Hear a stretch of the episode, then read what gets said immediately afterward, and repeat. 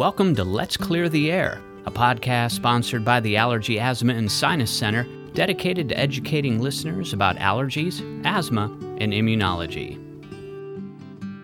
Well, welcome back to Let's Clear the Air, all things allergy, asthma, and immunology. I'm your host, Liz Edwards. Today we are in Hermitage, and I'm talking with Dr. Cain, and we are discussing food allergies going into the holidays. I mean, that is really, you know, a time where I think a lot of people might get their first exposure to something they didn't know they were allergic to. Yeah, you know, and and unfortunately, I think the number one person to expose us is a family member, a grandmother, grandfather, aunt, mm-hmm. uncle. They make their special casserole or their special dessert, and they don't even think about the fact that there's almond paste or there's peanuts in it. And, you know, you've got uh, little Johnny who uh, doesn't eat peanuts, and, and they come in and uh, they're filling their plate full of all the desserts, uh, and boom, they have a reaction. Um, so, holidays are a, a time where we say, guys, remember food allergies, remember who you're cooking for, make mm-hmm. sure there's nothing in that recipe. Those casseroles, those special cookies that come out once a year, right? Um, and and it, and it happens a lot.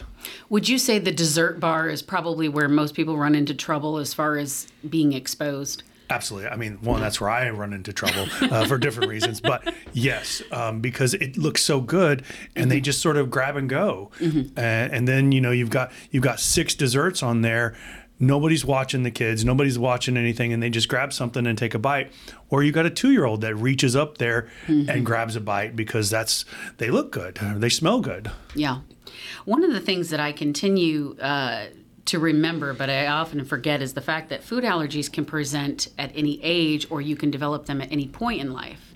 Talk yeah. about that. Yeah, you know, I think a lot of people think that if you don't have food allergy when you're two, you'll never get food allergy. And we see it all the time where adults will come in and they'll have eaten something all their life and then they'll have a small reaction or something that may have sort of gone under the radar. Oh, I got something that I just got indigestion or something weird. And then the next time they get it, they have a much more significant reaction, whether it's swelling, hives, vomiting, you know, you name it. Uh, not everybody who has food allergy has all the symptoms of anaphylaxis. Mm-hmm. It could just be stomach issues. It could just be skin issues. It doesn't have to lead to throat closure and uh, needing to go to the ER if you feel like you've been exposed and you're already identified, you know, as a food allergy patient and you have your epinephrine auto injector, is there any harm in using it if you may not need it?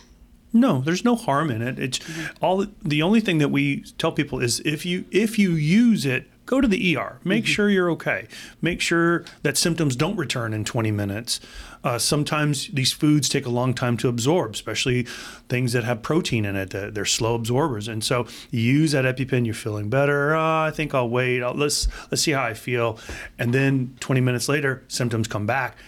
Where's my second? Oh, I forgot that's at school.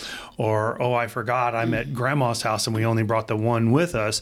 Go to the ER uh, better safe than, than sorry. Yeah. You know, obviously, you know, when you have a reaction and you're concerned about it, make sure you take uh, an antihistamine uh, like Benadryl or Zyrtec or Claritin and Pepcid. People forget that Pepcid's an antihistamine, uh, not just for heartburn, but it can help with with these kinds of reactions. I had no idea about the Pepcid. That's yeah, good. Yeah, yeah. And when you go to the ER, most of the time people will get you know an IV fluid going, uh, you know, looking at their vitals, and then they'll get Pepcid and Benadryl in an IV bag, mm-hmm. and so they don't even realize that they've gotten both of them. They just take a nap because the Benadryl IV makes yeah. them really sleepy. Well, this is all good information and good things to be thinking about as we go into the weeks ahead. Thanks so much for being with us. Thank you.